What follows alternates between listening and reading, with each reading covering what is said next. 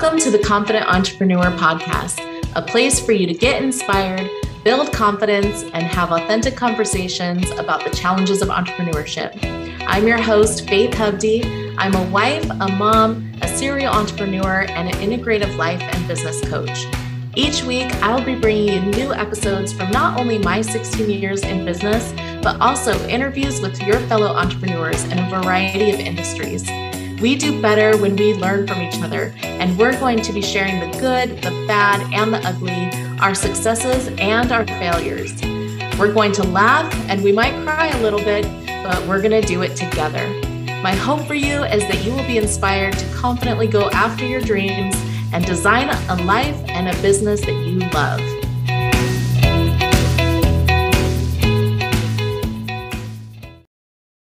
Welcome to another episode of The Confident Entrepreneur. Today, I'm here with my good friend, Emily Nielsen, who is a board-certified nutritionist and who specializes in gut health. Today, we're going to be talking about self-care, which is such a, I feel like a taboo topic.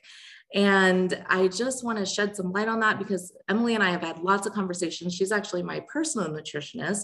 So she has saved me on many occasions over the years as I've gone through my health journey. And self-care is something that she preaches to her clients. And a lot of times I think people think self-care equals selfishness. And we kind of want to get rid of that stigma today. So welcome, Emily. Thank you so much. I'm thrilled to be here. It's always fun to chat with you, especially on this topic, which we're both really passionate about. And we are also always reminded to practice what we preach. Yes. So this will be a good reminder for both of us, I'm sure. That is so true. So we actually had a conversation. Well, we've had lots of conversations about this, but a couple years ago, we had a conversation on another podcast about self-care. And it wasn't really meant for that, but that was kind of what it morphed into. And so I just kind of wanted years later to continue that conversation. Yes, absolutely. Because it was so good. And I think it was really valuable. So why don't we start by, I'm going to have you give your definition of self-care and then I'm going to give my definition and see if, well, they're probably the same, but go ahead. We'll find out. We'll compare and contrast after this. So I would absolutely say self-care is anything that fills up your tank, right? So there are many, many things in our world that we do, whether that's on a daily basis or we avoid intentionally, that deplete us, right? And it can be really good things. It can be, our kids, our families, our jobs.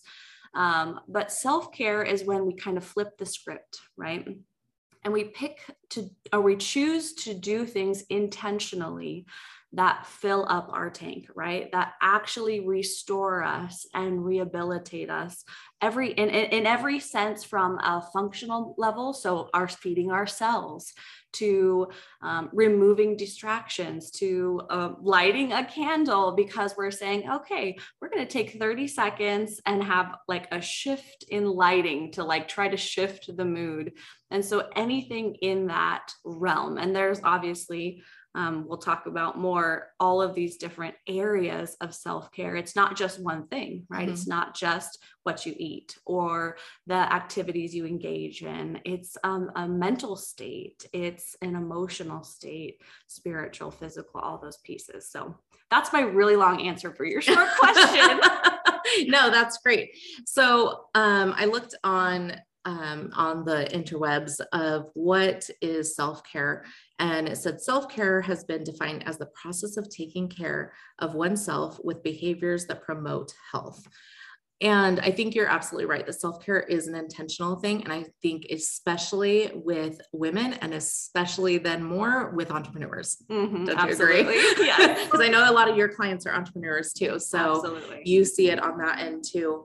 And why do you think that self-care has been categorized as selfish? Well, first of all, I think the English language kind of screws us over a little bit, right? Because in so many ways, actually, selfish and self-care, you're self, and I think for women in particular, the idea of self is not something we're always really comfortable with, mm-hmm. right? And so that arrows in type of introspection or arrows in attitude, right, seems to be a selfish behavior. And we have a negative connotation with selfish. You grow up hearing, don't be selfish, stop being so selfish, stop, stop being selfish of your time or your money or whatever it is. And so besides English giving us a bit of the shaft there, we feel like our time, energy, finances, whatever that is, should be spent on others, right? Outside of our own selves. Yeah. Well, and I think a lot of times people think that, especially women, they are natural givers. And so we're giving to our kids, we're giving to our business, we're giving to our friends, and that's good. That's a good thing.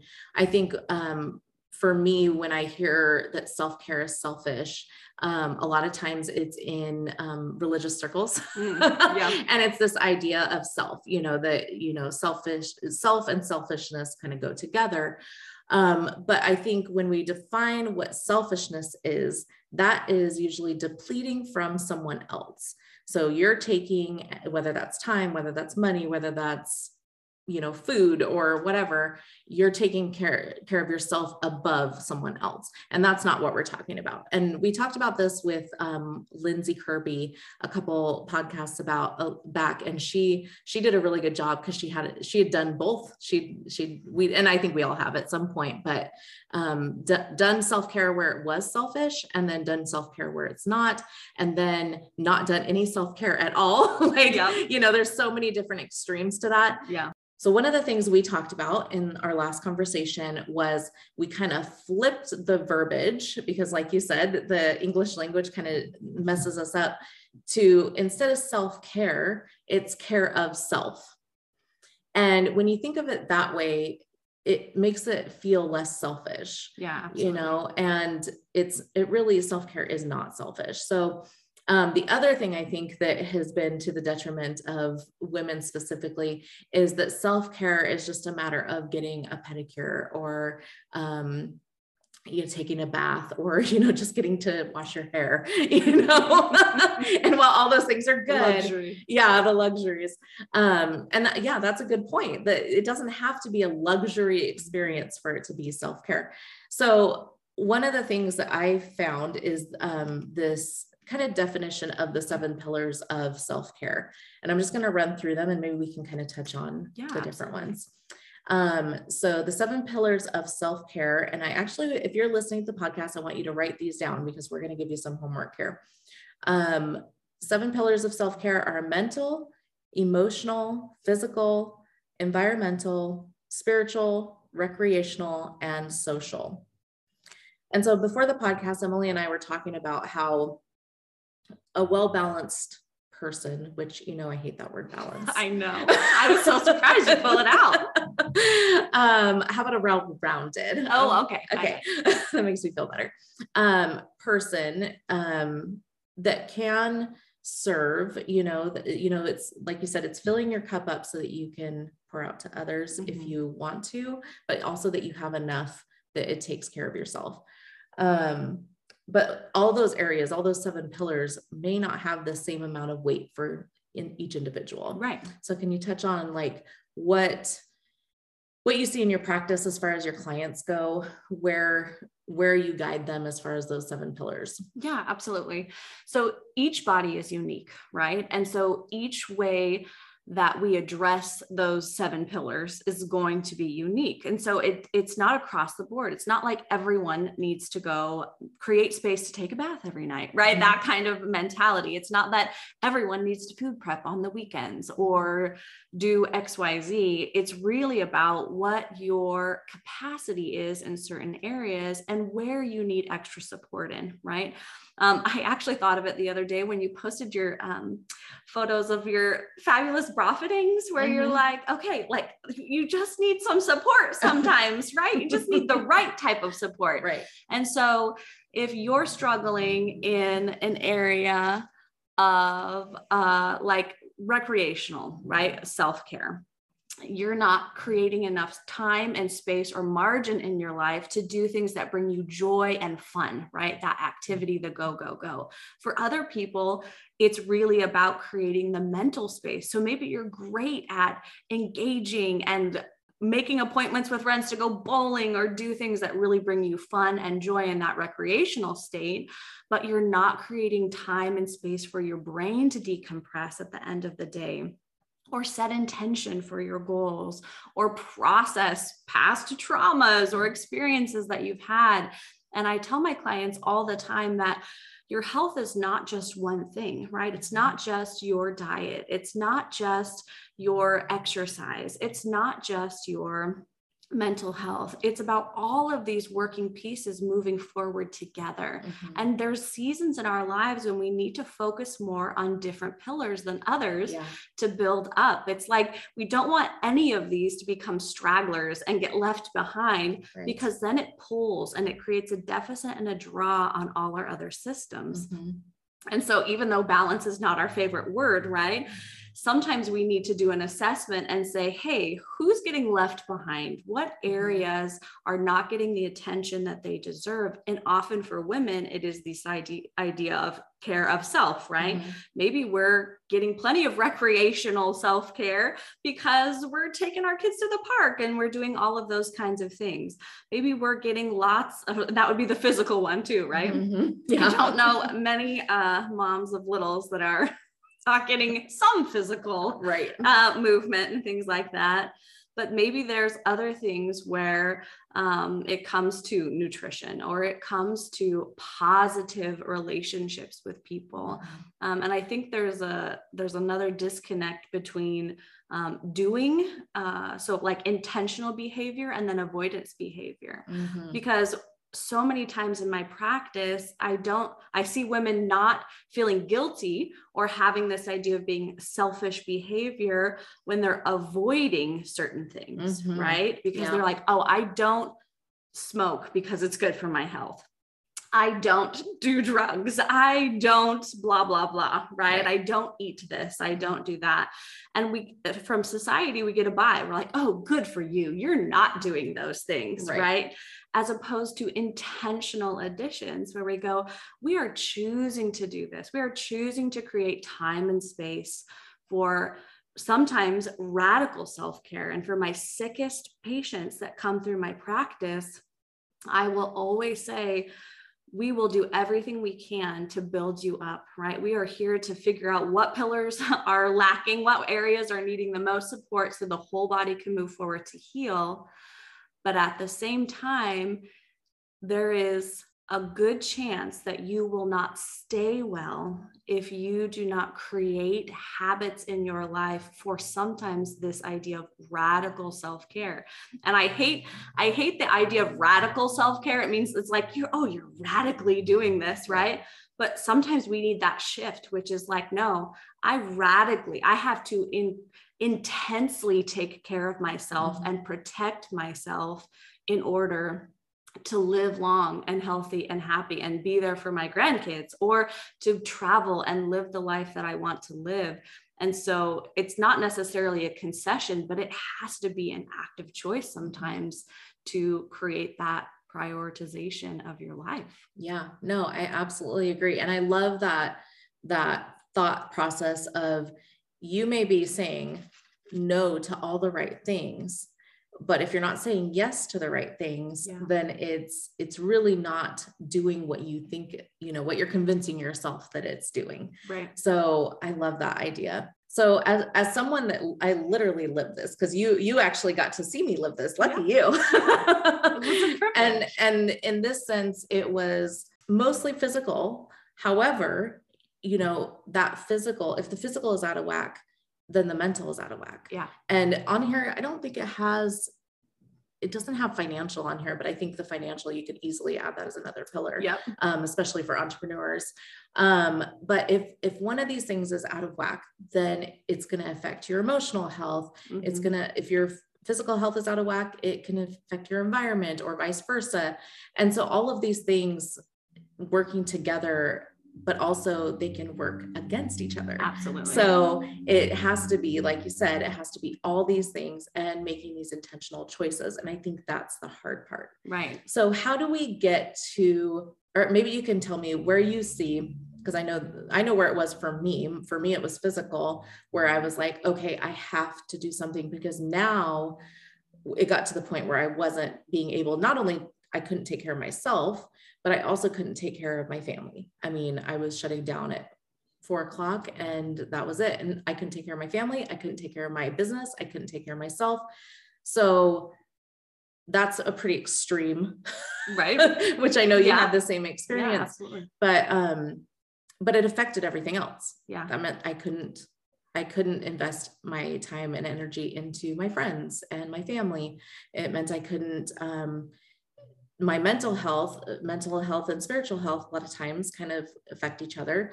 And the emotional part of it, oh man, that's out of whack. Let's just say that was way out of whack. That wasn't even on the radar. It was so out of whack. So, but then in turn, it affected my social and that's an extreme example, but right. I think a lot of women, especially, I mean, men do too, but, get to that point where it's shutdown mode. Right. And now all the pillars are crumbling. Yeah. So tell me about it. Yeah. So I really like to describe it, from like a medical standpoint, because that's totally how my brain works. Right.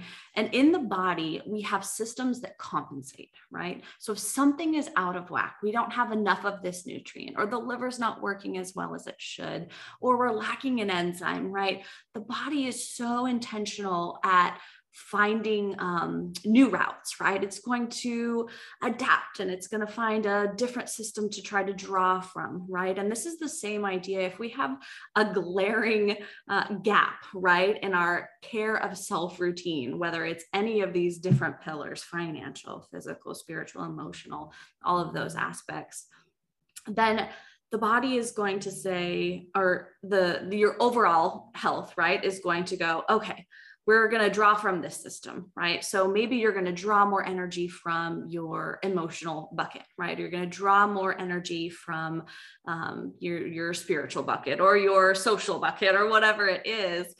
But over time, if we don't go back and lay some foundations, like you said, your pillars are crumbling, right? They're disintegrating because there's too much weight. We have to spread things out. Yeah. We need a pyramid, right? That's really what we need in our health is we need this strong foundation so that we can weather life's stresses. Things will happen. Life is never going to be like easy, smooth, no bumps in the road. There will always be something that crops up, right? Mm-hmm. And so with this idea of compensating, if we have these areas that are acting as draws on the system, over time, we start bringing down all of the other areas, like you said, right? Everything else is starting to get depleted.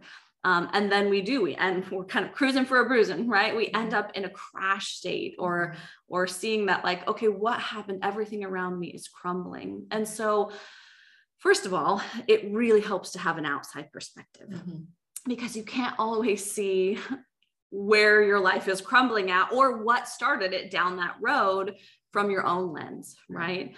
And so sometimes if you're in a recovery mode, or if you're in a good like maintenance kind of mode, you can check in with yourself on a daily, weekly basis and say, okay, where are my pillars? How are we doing? What's not getting enough attention here, right? Because the squeaky wheel is going to get the oil, except for that many of us are just great at just putting some earplugs in and like dealing and making it through, right? Like we just are like, I see you, love ya. We're gonna just power through, right? Yeah. Power through. Yeah. Yes, that's we're so good at that. Yeah. And it in the end, what happens is you power through enough and you end up powering down, right? You're not going to be able to compensate for the deficit that has been created over years or decades of ignoring different areas of your life.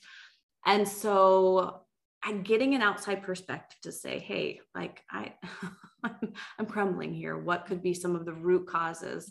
And then creating intentional additional behavior, not avoidance behavior, right? Mm-hmm. So I teach my clients about creating margin. The margins are for space, but we can use those margins to help identify some of the deficits. And now when we start intentionally adding things in, right? Imagine that we've got this time, like this block, right? And it can move forward or backward, but it can't do both, right? It can't fill up the space. It's a set time. So those margins are hard and fast. And when we add things in, it moves the block a certain direction. Okay, well now if we've added something in, we've got to take something out. And it happens as a byproduct of those intentional add-ins. If you focus on areas in your like pillar health, right, that are really at a deficit and we're just crumbling away because there's no support there, and we intentionally add something in, but we know that every action has a reaction. So now we have to take something out, right? It's going to push something off the edge. Often what gets pushed out when we have that mindset shift of care of self are things that we're not serving you, right? So whether that's an activity that you were doing just because you thought you should be doing it, or it's a relationship that you had because it's just the way it's always been, you start to find that when you add intentional activity or behavior in, whether that's meal prepping, whether that's going to the gym, whether that's doing nothing, right? Whatever that looks like for you, whether it's seeing a mental health counselor or actually going to get your hair done, or like sitting and saying, I'm going to take 15 minutes in the middle of my workday to do deep breathing or whatever that is.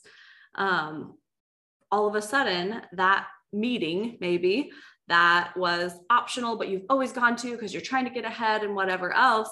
Well, that 15 minutes that you took for your breathing, so you could try to modulate your stress response during the day, has kicked out that meeting. And you're like, oh yeah, no, that was a useless meeting. That's not getting me anywhere in my life, right? And it can create this tidal wave of change in your life when you change your outlook and your intention. Yeah. And it can be so that simple, like just a little change. And there's been so many times in my life where I've given up that, group that I'm a part of that is a nice group. They're great people. And I've been in it for years, but yeah, it's not serving me. It's not helping any of my pillars get built up. And so I love that. That's a great analogy. One of the things that you talked about was the margins. And I love that concept of creating the space to be able to put the good stuff in, and it automatically takes out the bad stuff, and maybe not bad is probably not a great word to use, but the stuff that is keeping us from who and where we want to be. And I love that. That's a perfect analogy. Okay. So we've been talking about the pillars and all the things, margins.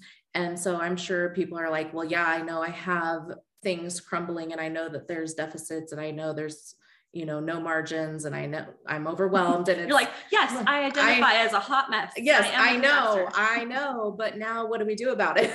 Right. And I think, we talk about this a lot in the podcast, that our brains and our bodies are designed to be programmed.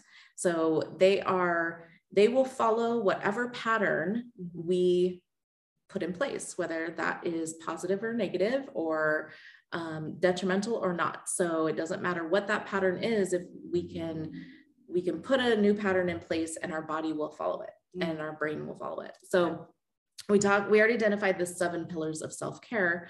So tell us what we can do, like the top 3 things that we can do to, if we know that have all these pillars crumbling, or 1 or 2 are crumbling, or we just feel like we're out of whack, out of balance, what can we do? So this is going to be so unique for every individual. So there's no one right thing. And this is where the idea of care of self is not general. It's not universal. It's not glamorous or expensive or any of those things. It is so unique and individual. So the first thing you have to do is really identify the deficit, right? Mm-hmm. Where are we lacking? And this can be really challenging because we're so great at compensating, mm-hmm. right? So we may think we're just so tired because we never have time and we're so tired, right? We identify it with our toddler isn't sleeping through the night, or we're burning the candle at both ends, or there's a giant dog sleeping on our bed, whatever it is, right? I felt like that was personal, but okay. It was just a generalization, Faith. I don't know what you're talking about. That was a personal attack. It was a personal example. For those of you that don't know, my Great Dane sleeps in my bed, and he often is the reason I don't get sleep, and I end up having to kick him out of the bed, and it's very offensive to him. So then we traumatic experiences, right? Maybe we tie that in with his trauma is now filtering into your life experience. So we've got to identify, right? We've got to figure out where the deficit is, and that can take some time, but and so maybe our first one should actually be take some time, right? Yeah. Create some margin. Yeah. To identify where those deficit areas are. And that will take, maybe that takes the form of like doing some meditation or a brain dump, or like taking an assessment of your week and where your energy output is occurring and what things actually fill your tank and what don't, and looking at those pillars and saying, oh yeah, okay, these are areas that I feel like I have stability, and these are areas that I feel like are crumbling. So step one, identify, right? Mm-hmm. Figure out who the heck is falling apart in here and what needs the biggest support. Mm-hmm. Next comes action, right? You have to choose an action step to support those pillars that are crumbling. It doesn't have to be astronomical. Sometimes it does need to be radical, mm-hmm. right? If you have a severe autoimmune condition, or you have a really toxic relationship, or you have an area in your business that is a huge drain on your emotional or physical energy, there may need to be some big action taken, mm-hmm. but you can start small, right? So pick an attainable action step for each of those crumbling pillars that are going to not take up more space, but we're going to add in intentionally. And then by default, because we have good established margins, something is going to fall off at the end, right? Something that maybe is not serving us. And that's part of that reprogramming our brain and our bodies to do what we actually want it to do versus what it's been programmed to do, if it's not programmed to do what we want it to do. Yeah, absolutely. And then once you have these, you know, you've identified some imbalances, you've created an action plan. Now you need some accountability, because like this idea of programming, we are quickest to let go of care of self when life gets big, right? Mm-hmm. We are typically, and this is a generalization, absolutely, so it will not apply to everyone, but typically women in business, trying to figure out this ethereal balance, right? We let go of the margin or the care of self first. Mm-hmm. When things hit the fan, when the kids are sick, when we're launching a new phase, when the family is falling apart, when the parents need us to take care of them. Now, whatever is happening in your life, typically the first thing to fall off is that care of self. Well, that doesn't serve anyone, right? Mm-hmm. Long-term, especially not the people that you're trying to serve. And I was really trying to make it through this whole talk without the oxygen mask analogy. I tried so hard to not mention it. I feel like it's valid. Go ahead. Oh man, I'm so tired of hearing it, but it's so true. Dadgummit if it isn't true, right? Yeah, it is true. I literally gave myself a pep talk in the car and was like, do not use the oxygen mask analogy when we're talking about self-care, because it's been done and done again. Yeah. So, well, there you go. We all know it. You don't even have to say it. I'm not even going to say it, but it is true. You can fix that in post. Well, and I think this is where the care of self, because we've redefined it for everyone. Yep. Patent pending. Yeah, exactly. Anyway, care of self and selfishness gets right. messed up, because obviously we're not implying that if your kids are sick, right. that it's time for you to leave and go take a bath. Right. Like, yeah. Like work it out. You need to take care of your kids, Susan. You'll be fine. Yeah. You need to take care of your kids. But it just, and this is where the reassessment comes in, because you said reassessed often. Right. So maybe I can't, actually I did this when my kids were little. Yeah. My son, when he was a baby, would scream like he was being skinned alive every time I would take him to the gym nursery. Oh yeah. So going to the gym was just not an option, mm-hmm. because it just didn't work. Right. Yeah. And it just never worked. So what I ended up having to do is then forcing myself to work out at home, which obviously is way harder for most people. Yeah. But that was something that was really important to me. And so during nap time, I'm literally running back and forth across the living room, doing sprints, which is now in retrospect, very ridiculous, but it worked. And it got me, it did the same effect. Was I going to the gym and working out as hard as I would? No. Yeah. But was I still creating space for that thing that was very important to me? Yes. And I think that is where, we can't get stuck on, because life moves fast. Absolutely. And we don't know what's going to happen from day to day. And, while it's important to create patterns and, kind of rules for ourselves and margins, like you said, we have to be adaptable. Right. Life is not static. Right. Yeah. And so your pillars and the needs in different areas, and this goes the same in the nutrition world, right? Your nutrition needs are not the same throughout your life. Mm-hmm. They're not the same throughout your cycle. They they're not static. They do not stay the same. Mm-hmm. And so reassessment is our 3B, right? If 3A is accountability and making sure that you have people or presences in your life, or you write it down, right? And you say, or you tell someone like, hey, I'm going to do this thing, right? Mm-hmm. And then have your people in your life support you in those areas. 3B of our, 3 steps is going to be that reassessment, mm-hmm. because life changes. And you said, it comes at you fast. Things happen, and different pillars are going to need different support in different stages. And that's okay. Health is a journey. It's not a destination. Mm-hmm. And so you can't just say, okay, I rebuilt my pillars and now we're good to go, right? We're moving on from this whole idea of care of self. It is a perpetual intentional behavior that is going to sustain you. It's going to reduce your risk of cancer. It's going to reduce your risk of chronic illness. It's going to reduce your risk of just feeling like a crazy person and getting to the end of your life and being like, what was I even thinking? Yeah. All I wanted to do was travel the world and have, these experiences, or avoid all of these experiences that I did have, right? Mm-hmm.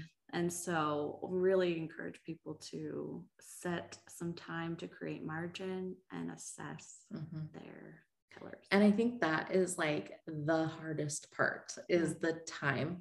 And so our challenge is going to be today, not tomorrow, like whatever day you're listening to this podcast, that we want you to assess your 7 pillars, see which ones are crumbling. The worst. We don't want you to get overwhelmed if all your pillars are crumbling, but choose the ones that are crumbling the worst, or the fastest. Maybe. She's going down. Yeah. Which one needs the most support? And then do what Emily told you to do. Do the assessment, do the action, and then find some accountability. And it doesn't have to be, like she said, these big radical changes, although those may be, and maybe as you're doing your assessment, you choose a small action step. And then maybe if there's a necessary radical step, because some of these things, we can make big changes with little, changes. Absolutely. But sometimes it needs to be a complete 180 and going the other direction in some areas, but only you can assess that for yourself. But if you need help, obviously find some professionals that can help you, especially after you identify those specific areas, there's resources. So I hope this was helpful. Thank you so much for being here. This was helpful for me. This is a good reminder. It was fabulous. Absolutely. It's such a good reminder. I'm like, oh, I think I need to go identify some pillar situations. How are my pillars? I don't know. I know. How are your pillars? Well, I'm going to go identify some deficits and then create some action steps. And then I'll call you for some accountability. Perfect. Thank you so much for being here. It's always wonderful to chat with you. And I appreciate you so much. If you want to follow Emily, where can they find you? So on Facebook or Instagram, Nielsen Nutrition. It's spelled funky, but you can guess and you'll get there. Or on our website at nielsennutrition.com. And you won't have to guess because I'll actually put that information in the comments. You took all the fun out of it. I was excited to see all the combinations of letters. But you should follow Emily. She gives some great, great tips for gut health and life health, nutrition, all the things. So her and I have a similar integrative approach to she for nutrition and me for coaching. So go check her out and make sure you share this podcast with anyone that might have some pillars that are crumbling. Probably don't tell them that though. I mean, I feel like it's everyone. Oh no, it is everyone. Yeah. So like, feel free to share this podcast with everyone. With everyone. Because, everyone has pillars. And yeah. That is a good point. We're going to end with this point because everyone thinks that everyone else's pillars are strong and solid. And that is not true. Mm-hmm. I know I see it in my practice. I see it in myself. Mm-hmm. Emily is the same. And everyone has pillars that need more support. Maybe they're not completely crumbling, but there's always room for improvement in our pillars. So everybody needs to do this assessment. Absolutely.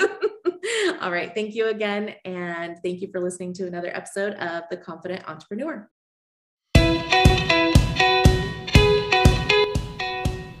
You are listening to The Confident Entrepreneur Podcast.